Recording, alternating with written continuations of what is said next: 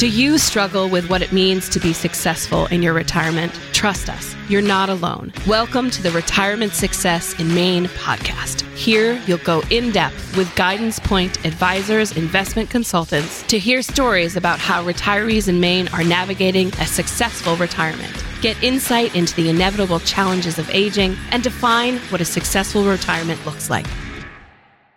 Hello, listeners. Welcome to the Retirement Success in Maine podcast. My name is Ben Smith. Allow me to introduce my two co-hosts, the Alexander Graham Bell and Thomas Edison to my Henry Ford, Curtis Wister and Austin Miner. How are you guys doing today? Good. How are you? I'm good. Of course, famous inventors is the little bit of the theme here on the introduction. And, you know, Austin, I know you and I were chatting a little bit. We got some pretty inventive clients. So we wanted to maybe have the conversation about some inventions. So here's something that maybe people might be interested in today, right? Yes, definitely. One thing we know about retirees is that while they've left the workforce, they have many useful skills and want to find something to do that gives purpose and hopefully adds a few dollars to the pocketbook. Almost everyone at one time or another comes up with a good idea or improvement for a consumer product. The problem is most people don't have a clue what to do with those ideas or even can do something with them or that they even can do something with them. Even those without an education or particular skills can find equal success and joy in inventing a product. One thing that we're even seeing in the marketplace are retirees inventing things with family members, even their grandkids. Imagine creating a product or idea that makes a lasting impact on the world, makes something easier, and creates memories with a family member. But how do we do this? Our guest today has a very simple 10-step system that walks people through the process.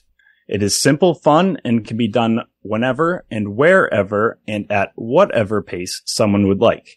So this is exactly what this show is about. Bring your lifelong invention idea to market. That's right, Austin. And you kind of teed us up there with our next guest. So our guest today is an award-winning inventor, renowned intellectual property strategist, lifelong entrepreneur, author, speaker, and columnist.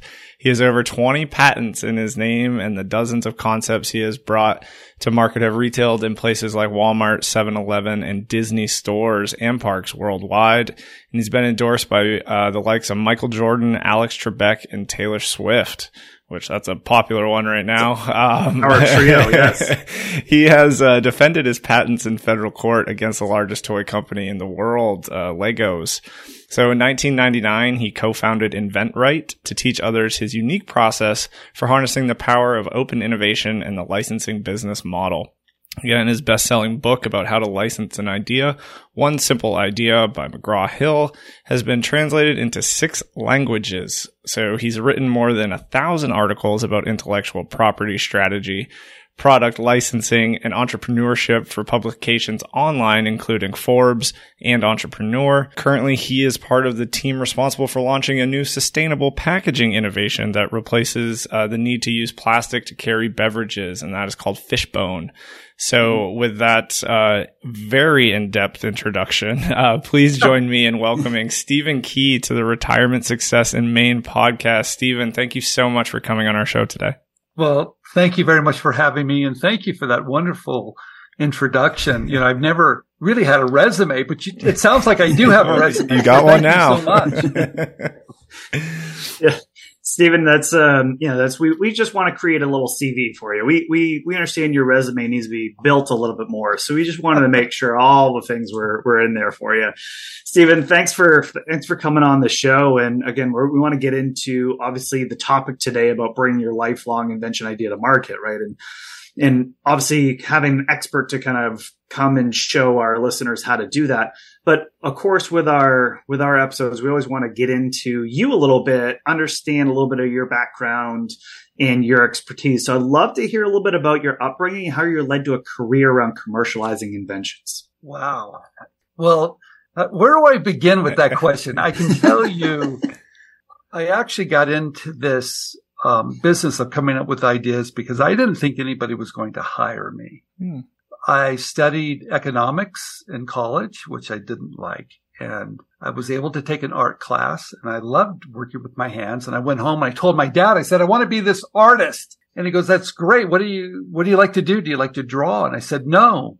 He said, well, you must like to paint. And I said, no. He said, well, are you going to be a sculptor? And I said, no. And he said, well, if you find something you really enjoy doing, you'll probably be a pretty lucky guy. So he gave me permission to jump off that ledge to find something I love to do. So I switched majors to art and went to another school, San Jose State University, and started to study art. And I realized very quickly I was not going to be this artist. So I took a little bit of what I learned in business and my creativity, and I started selling things at street fairs and county fairs and wherever I could set up a table, really. So I didn't think anybody would hire me for anything because I really didn't have any skills. My parents gave me the ability to dream, but not the tools. Mm-hmm. So I started just making fun things out of nylons, soft sculpture, easy to do, and things that would just put a smile on people's faces. So there was no big plan here. I just wanted to make things and actually see if I could be creative and make a living doing it. So yeah, I guess it's a weird way of starting out. I have a learning disability, so it's hard for me to write, although I am a writer. It's hard for me to pronounce certain words. I always mess up.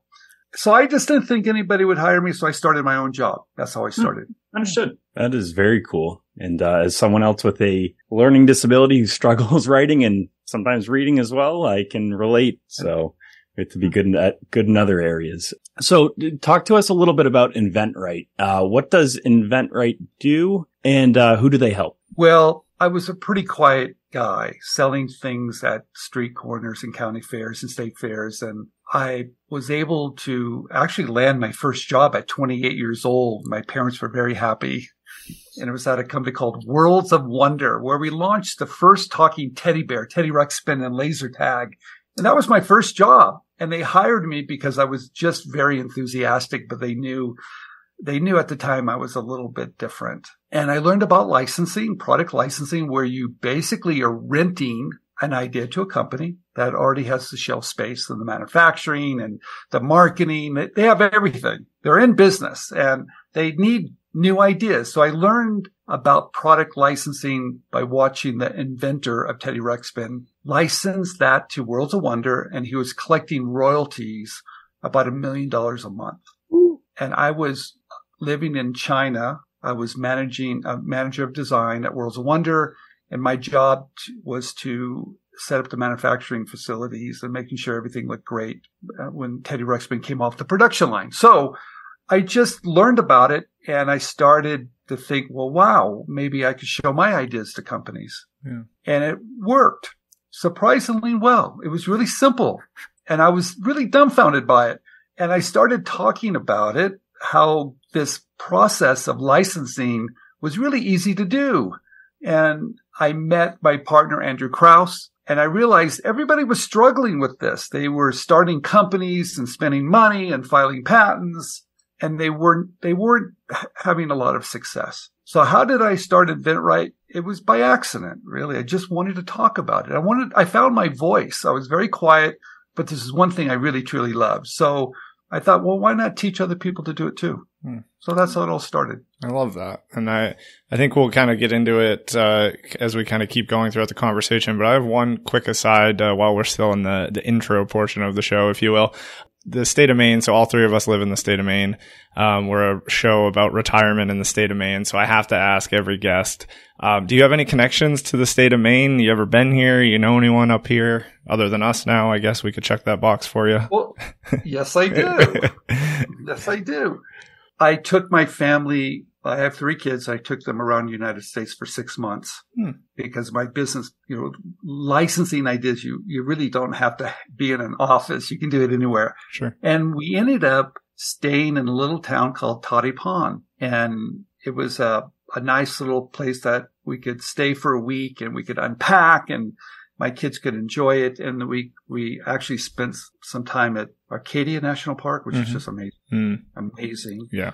And I think Bar Harbor is out of yep. So and a lot of lobster too. I love seafood. So we had a wonderful time, and the weather was spectacular. So yes, I have spent some time in Maine. It was a wonderful experience. That's awesome. Well, Stephen, thanks for all that. And again, we obviously want to get into, we have lots of things we want to discuss with you, especially around kind of bring that idea to market. So want to start out with some basics here and just kind of do a little bit of role play and say, hey, say I'm a retiree right now with a career idea, right? I've been thinking about this. I've really thought long and hard for a lot of years, but maybe I haven't done anything about it. But now I have money. I have some time available to me. And I know you're the licensing guy, but what are some of my options if I want to see my invention go from idea to reality? And then kind of I'll ask the second part once you answer that part. Well, the traditional way is that I'm going to start a company, right? I'm going to raise money, write a business plan, have employees, and do all the manufacturing, marketing, fulfillment. Yuck.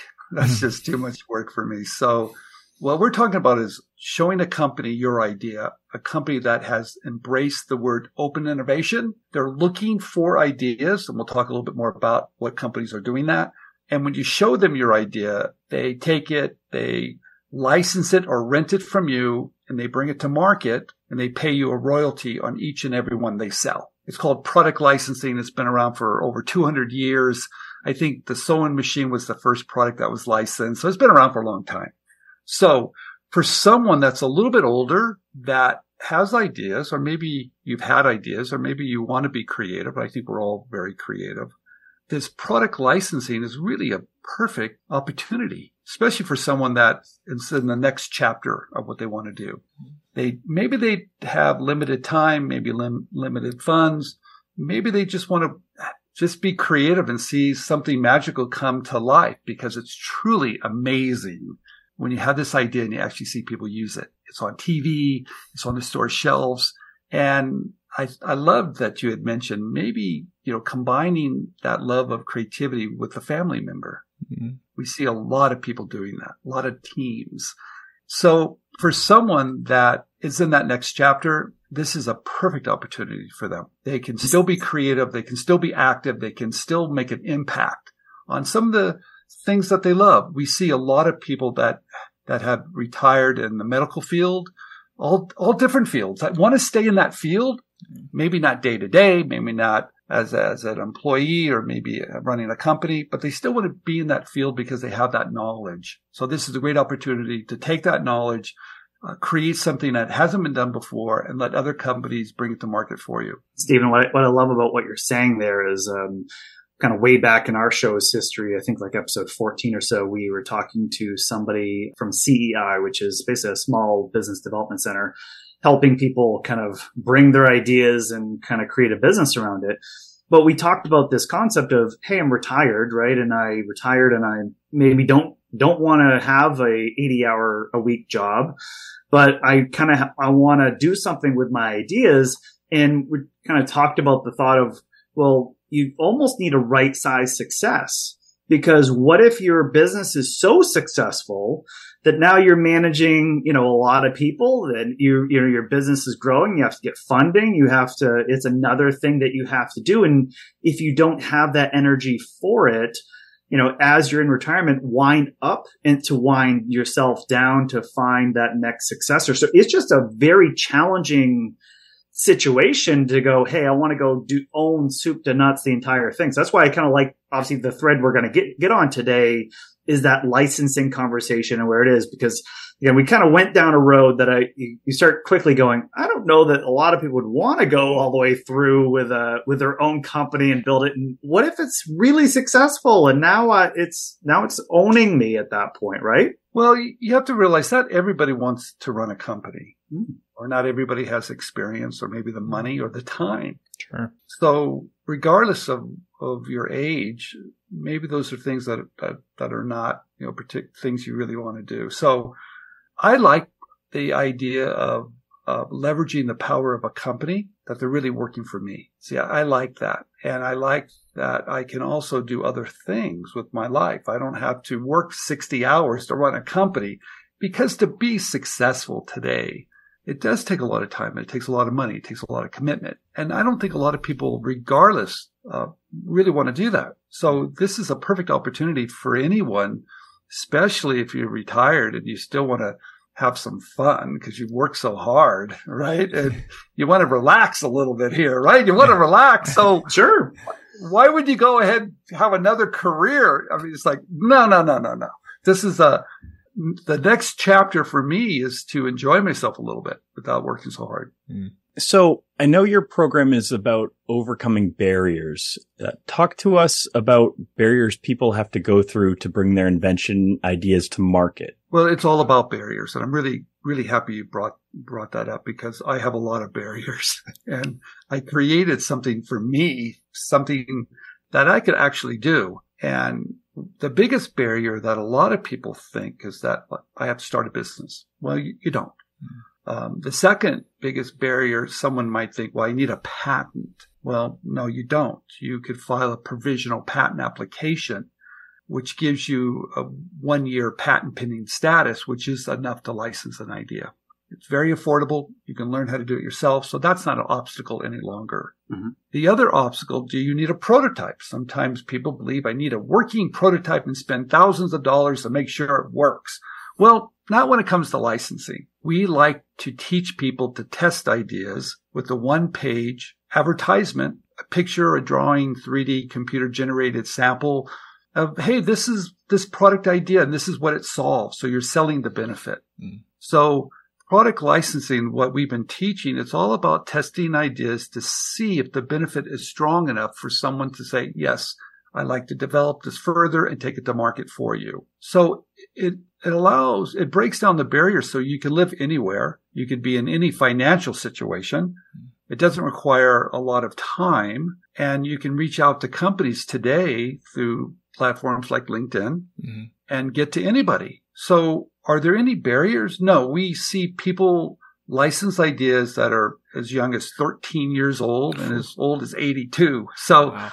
It's for anybody. And you can live anywhere to do this. So I'm a big believer in breaking down the barriers. And that's why I created this program for someone like me.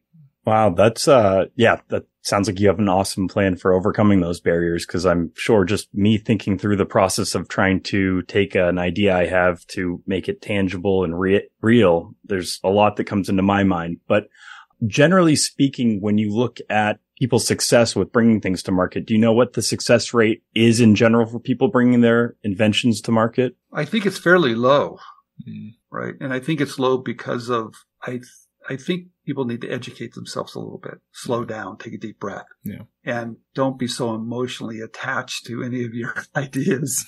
Like sometimes you get blinded by it. So I'm a big believer in having a roadmap. We have a roadmap. A lot of people start without a roadmap. Mm-hmm. You know, the first thing they do is maybe call a patent attorney out of fear. I need to patent it because that's all I've heard. Yeah. So we just break it down and say, look, this is not difficult to do, but you need to educate yourself a little bit. Mm. We see a lot of success because we teach people to learn how to license products and learn how to create a lot of ideas. So you're really playing the numbers game a little bit. I learned a long time ago that, product licensing is really knocking on doors of opportunity and building relationships. And it's really about, knocking on a lot of doors. We teach people to do that, but we also teach people to come up with a lot of ideas and not spend a lot of money on one idea. So you have that ability to not put all this financial or emotional and one idea and you can't let go.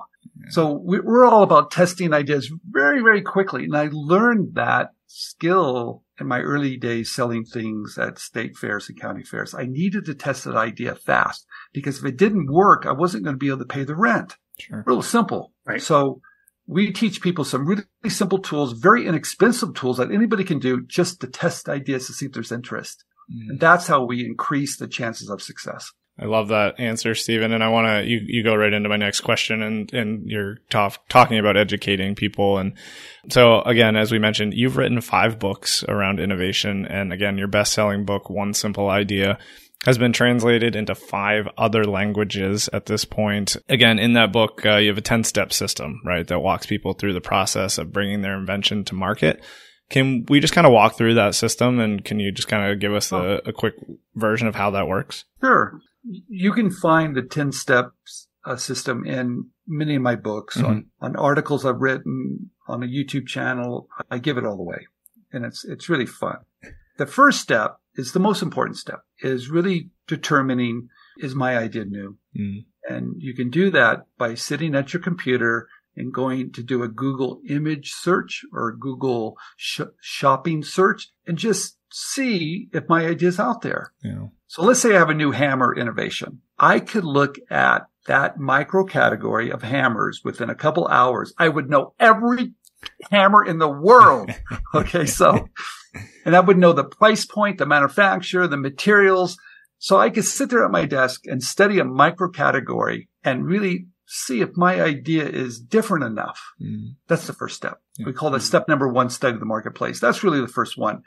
And if it is different enough and you do have a point of difference, maybe you go to the next step. Now, you could also do a prior art search looking for prior patents. I'm not really worried about it at this point. I just want to know, is my idea out on the market? Sure.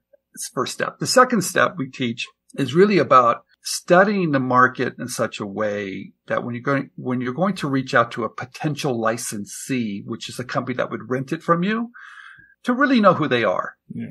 And that's looking at their product line. That's looking at the materials, maybe looking at the reviews, really knowing the company, kind of. They're not going to write what they're looking for, and they're not going to announce what they're looking for. So you have to kind of just study them a little bit. And we also talk about how to design for companies a little bit, because sometimes you can channel your creativity by looking at a company, looking at their products and thinking, what are they going to do next? That's really targeting your creativity.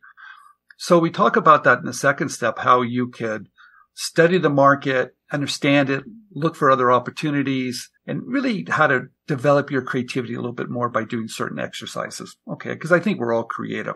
In fact, every decision we make every single day, we're making creative decisions. People don't know that, but we all are. So we talk a lot about that. We also talk about in the next step, step number 3, how to evaluate ideas. Does it have a large market? Can it be manufactured? What's the retail price point? We start to really kind of think, does my idea have what it takes for a company to take it? So we look at it, we evaluate it, and just say, all right, am I passionate about it too? We try to find the next, at that stage, do I go forward? Okay. We also have a step where we talk about how do I market my idea? And I'm a big believer in that you sell benefits. You know, what is my market? What does my product do for you? Yeah. And we talk about how to write one amazing sentence that just grabs your attention. I want that product because it does this. That's the one sentence benefit statement. We talk about how to create that. We talk about features and benefits. We talk about how to put together a one-piece advertisement for your idea. Mm. And sometimes you have a prototype, which is maybe a sample of what you're thinking about. But today, one of the barriers now, I can create anything. I can hire someone that can create a 3D computer-generated sample. I could take this sketch on a napkin and someone within an hour could make it look real. Yeah. So you put together this one-page marketing piece. So, and maybe a video, maybe yes, maybe no, but now I'm ready. Another step might be, how do I protect it? I love it. I love intellectual property. I think it's wonderful tools. We have patents and trademarks and copyrights. It seems very daunting, but they're just tools. Mm. You read about them. But here's the easiest thing. You file a provisional patent application. It's called a PPA. You can file it yourself for about $60. Very, very affordable. I talk a lot about how to write one, the right way to license an idea. And so you've studied the marketplace. You evaluated your idea. You have built a marketing piece. You have protected it. You've made a list of companies that might want it. How do you do that? You go down to the store and you find that shelf space where your product's going to be, and you're going to call all those companies. Hmm. And we talk about how to reach out to those companies on LinkedIn because everybody's there. There's no gatekeepers anymore, but you have to approach them correctly. You have to be a little bit knowledgeable. You have to ask them, do you work with inventors to make sure they're inventor friendly? Do that type of work. And then you start to get the engagement. Then the next step would be how to negotiate a licensing agreement. So they're really simple steps when you think about it, and anybody can do them. So you can find it in my book, One Simple Idea, and you could find it on my YouTube channel as well. So the steps are really easy. Anybody can do them. They're a lot of fun. It's all about thinking, researching, being a detective before you really do too much work. And then really before you spend a lot of money. You don't need to spend a lot of money. That's where people go wrong right away. So, Stephen, I'll just kind of speak to our listeners for a second. We can just kind of put a little bookmark here right now on our show notes. We'll have a link to your books and your YouTube channel as well. So if somebody wants to just pause this video and kind of go over there and kind of look at the 10 steps more in depth, they can certainly do that. But obviously we now have kind of covered your system here a little bit. And one thing you alluded to that you and I were talking a little bit about offline before was this theme you're seeing with grandparents inventing things with their grandkids, right? So love to hear a little bit about maybe an example you've seen of that situation. How did it go? And what generational challenges did they run into? Well, I'm glad you asked that question because this one particular grandmother was watching her daughter take care of her baby. And she was there, as grandmothers do. And she was noticing that when her daughter was putting on the ointment on the bottom of the grandchild, it was kind of messy. It was kind of like, ugh. And I think we've all experienced that. Mm-hmm. And she came up with this simple finger glove. It's called Finger Shield. And she made it herself. She sewed it up out of a piece of fabric, and it just slides over your finger. And that way you could take the ointment, put it on the little finger glove and wipe it, and then pull it off your finger and throw it away. Very simple, very easy, especially when you're traveling. It just made it easy. And she called it Finger Shield. And she was able to follow our process and reached out to a company called Baby Brezza, I think so. And the person there is David Contract. He's a good friend of ours. He's their marketing manager over there, and he's looking for ideas. The guy's wonderful too. And she sent it to him, and she never got a reply back. And most inventors might go, oh, and go off to the next guy, but she didn't, because we teach always follow up, because things get lost. So she follows up about a couple weeks later, and he loves it. He apologizes. I'm so thankful you sent it to me again.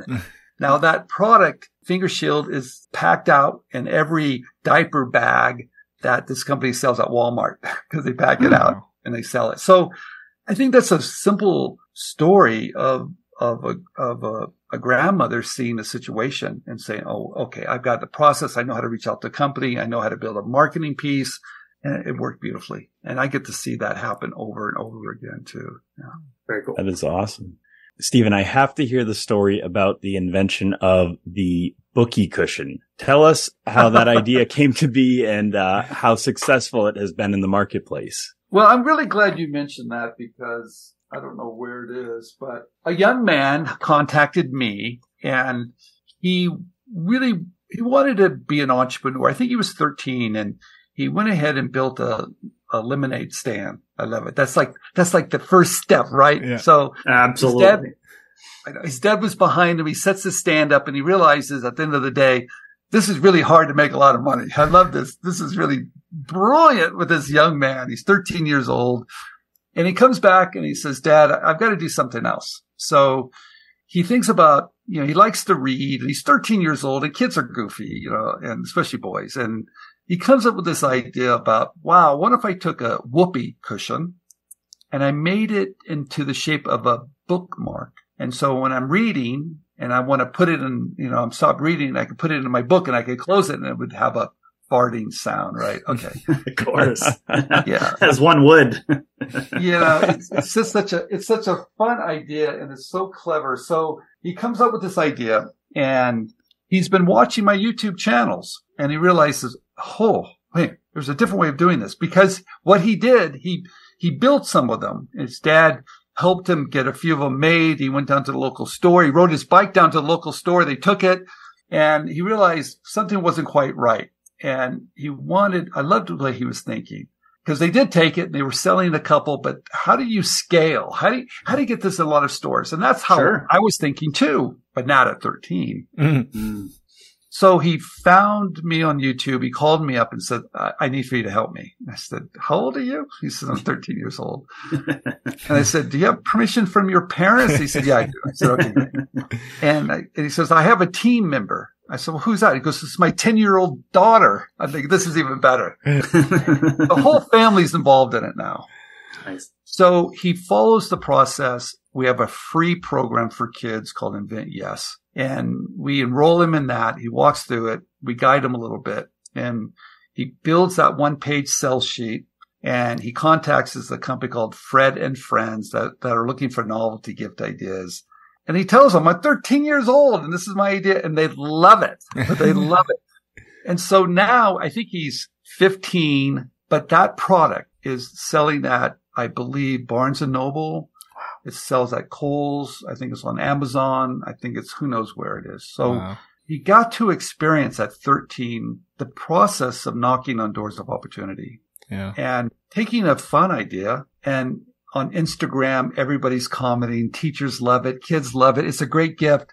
And now looking at this young man, his next round of ideas are changing, but he knows he can get to anybody. He knows the process. Right. So it's one of those stories that I try to tell everybody. You can do this, right? Follow the simple steps. And I love that. I'm glad that you brought that up, because I'm very proud that someone so young was able to take some of this information and really use it. Yeah, it's an incredible story. So again, thank you for sharing that with us. And I'm just, as you were telling the story, I was thinking about what I was doing at 13, and it was not inventing products. I can tell you that. But so I want to talk about kind of some trends, I guess, in the kind of industry of licensing and ideas. I guess the question is, has it become easier or more difficult to license your ideas than it was, say, 20 years ago? And I think back to our conversation about barriers, right? I could see a barrier for someone right now saying, I don't know, like maybe everything good's already been invented. Like how, like there's so much stuff coming out, right? Like how can I be the one to think of something new? So I guess I'll just refer back to that question. I guess, is it easier now or more difficult to license your ideas? Well, it's an interesting question. Can you come up with something new? I'm always dumbfounded too, because I see some things I'm always like, wow, no one's thought of that before. So I do think there's opportunity is always going to be there, because things do change. People are looking at different things. And so I think the opportunity to embrace open innovation, creating ideas for companies, is just getting bigger. Mm. It started in the toy industry, right?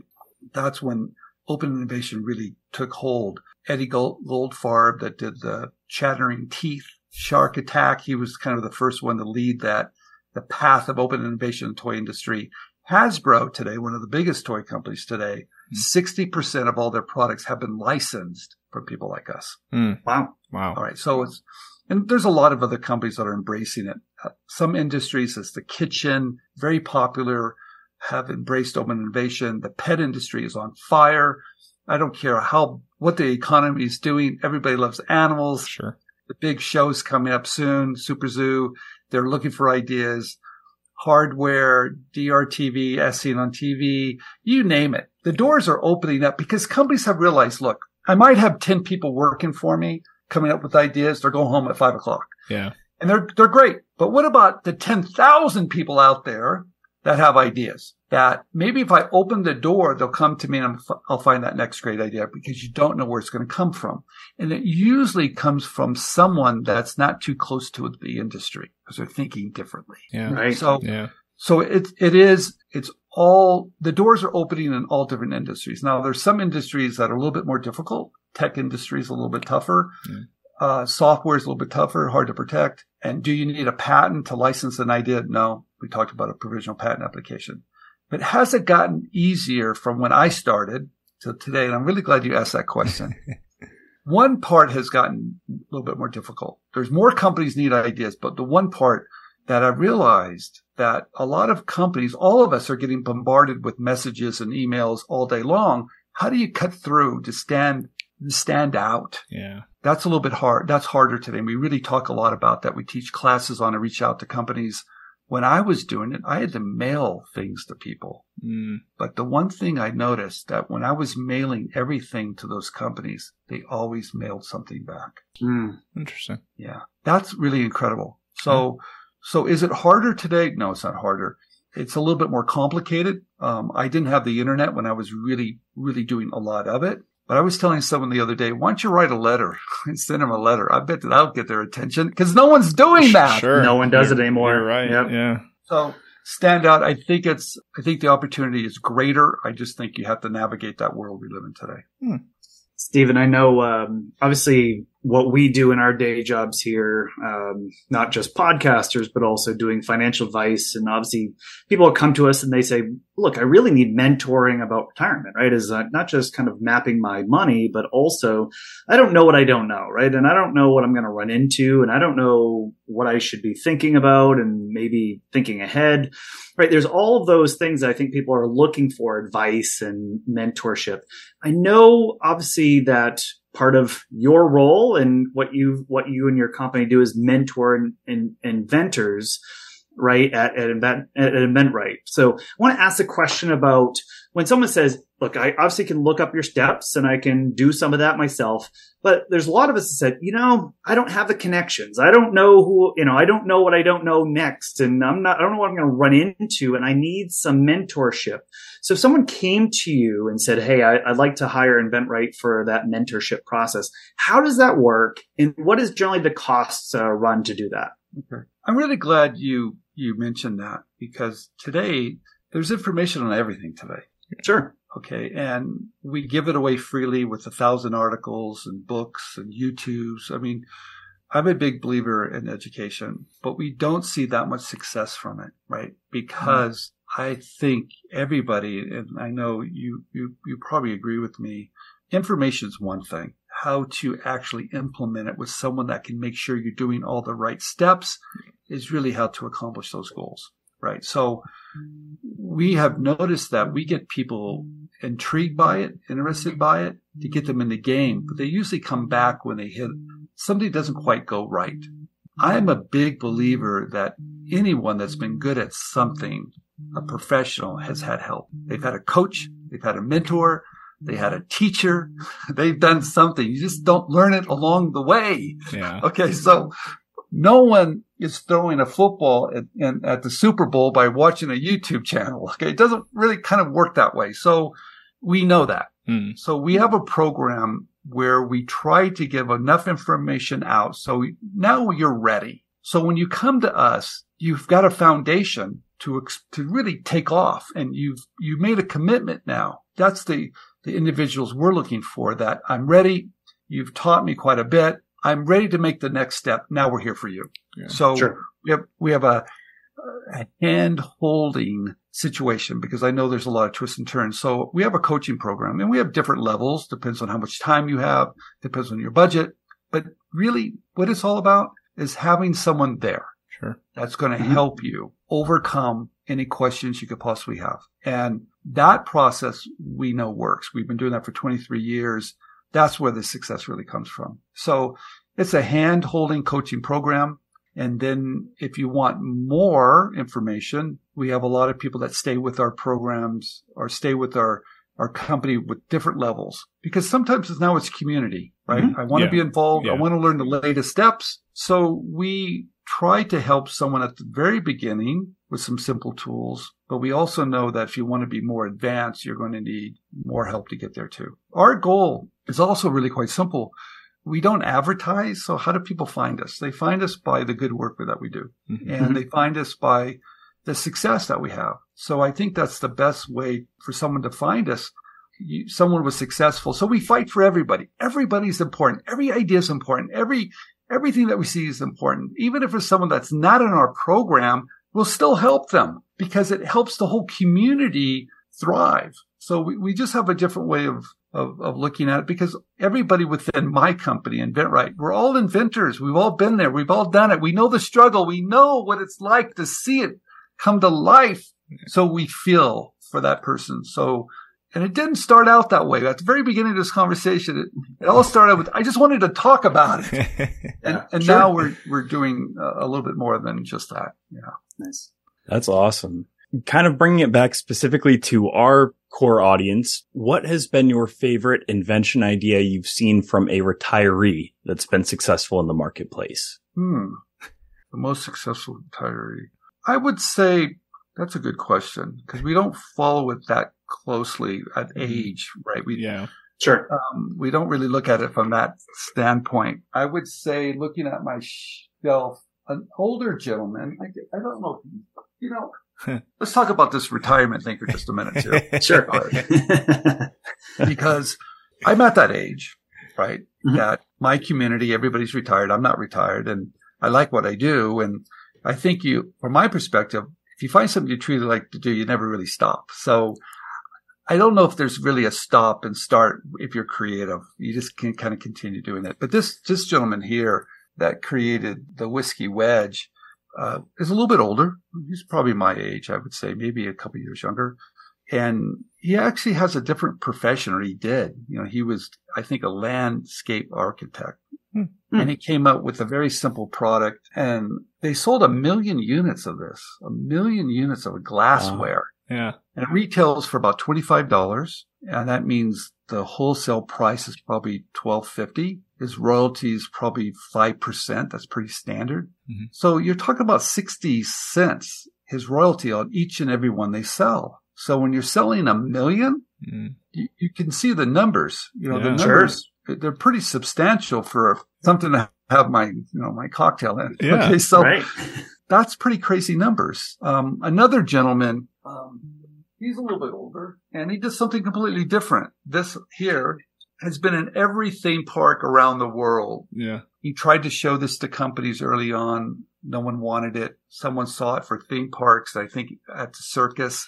This created $10 million in royalties. Yeah. Wow. It's just a fun little toy for kids that lights up and makes a nice sound. And he's a little bit older too. Wow. Right. So we get to see a full range. I don't think I've ever really asked someone, are you retired? I don't think I've ever even asked that question, but they're really a little bit older.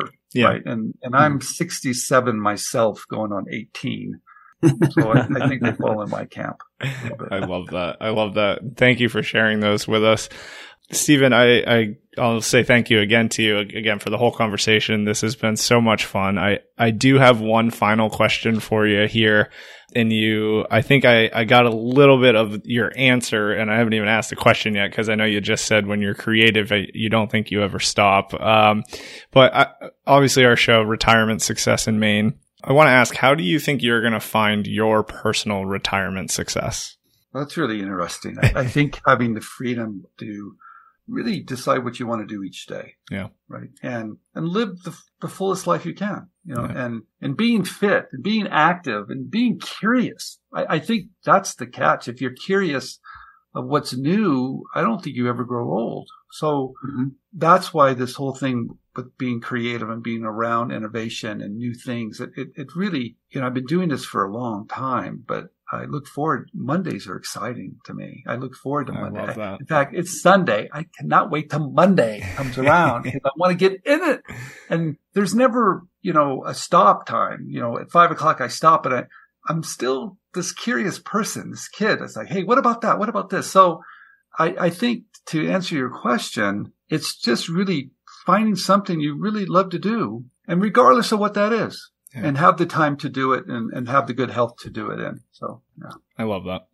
Stephen, that's a fantastic answer. And as Curtis said, we can't thank you enough for coming on our show. And again, talking about, creative juices, right? Is being able to express ourselves, right? With whatever it's in front of us. And one of it might be invention, especially for pent up creative juice that we've not been able to use in our daily career because it's been, you know, suppressed, and everyone's going to laugh at this idea. No one's going to take me seriously. And you go, but you know, at some point in our lives, you go, you know, this is for me, right? I need to do this for me. So I thought it was great just kind of hearing a lot of your ability to help people release that and to kind of see things into fruition and make things a reality. So thank you for coming on our show today and sharing all that, because I know I'm inspired by it, and I'm sure a lot of our listeners will be too. So thanks for coming on. Well, thank you for having me, and have me back whenever. I really enjoy the conversation, and it helps to think of even about myself and what's important to me. So thank you for bringing it back to me to think about it too. Right. So thank you so much. Yeah. Stephen, we will have you on again. Yeah. I know that. Thank you. Thank you. And we'll catch you next time. Thank you. So episode 90, Stephen Key, right? So again, bring that lifelong invention to reality. Thought Stephen did a great job just kind of helping us. One is just process wise, what do we have to do? Yeah. Two is the inspiration. I thought that was really kind of fun to hear some stories. And hey, if a 13-year-old can kind of bring a bookie cushion to life, and if a grandmother can put a piece of fabric on a finger and sell that in every diaper bag in Walmart, I think there's some room for you and I out there to kind of maybe bring something to market. So pretty fun to hear about these ideas. Also, I thought it was pretty neat. He didn't really bring it up much, but Stephen Key's first thing was on the Teddy Ruxpin doll, right? Which, when I was growing up, that was a big deal because everybody had to have Teddy Ruxpin. So that was pretty neat. He was involved in it. But with all of our episodes, of course, you can find links here to Stephen's books. We'll have his website there for you to check out. I think you can probably Amazon on yourself if you want to buy maybe that bookie cushion for a loved one. You can go ahead on Amazon and kind of find that. But, go to our website and go to blog.guidancepointllc.com/90 for 90. And you can find more about our show with Stephen here today, including the transcript and some of the links we'll post for you. So thank you so much for tuning in. We learned a lot today. I hope you did too. And we will catch you next time. Ladies and gentlemen, you've just listened to an information-filled episode of the Retirement Success in Maine podcast. While this show is about finding more ways to improve your retirement happiness, Guidance Point Advisors' mission is to help our clients create a fulfilling retirement. We do financial planning so that people can enjoy retirement and align their monetary resources to their goals. If you're wondering about your own personal success, we invite you to reach out to us to schedule a 45-minute listening session. Our advisors will have a conversation with you about your goals, your frustrations, and your problems. Make sure you check out Guidance Point Advisors on our blog, Facebook, and LinkedIn. And you can always check out more episodes of this podcast on iTunes and Spotify. And of course, keep on finding your retirement success.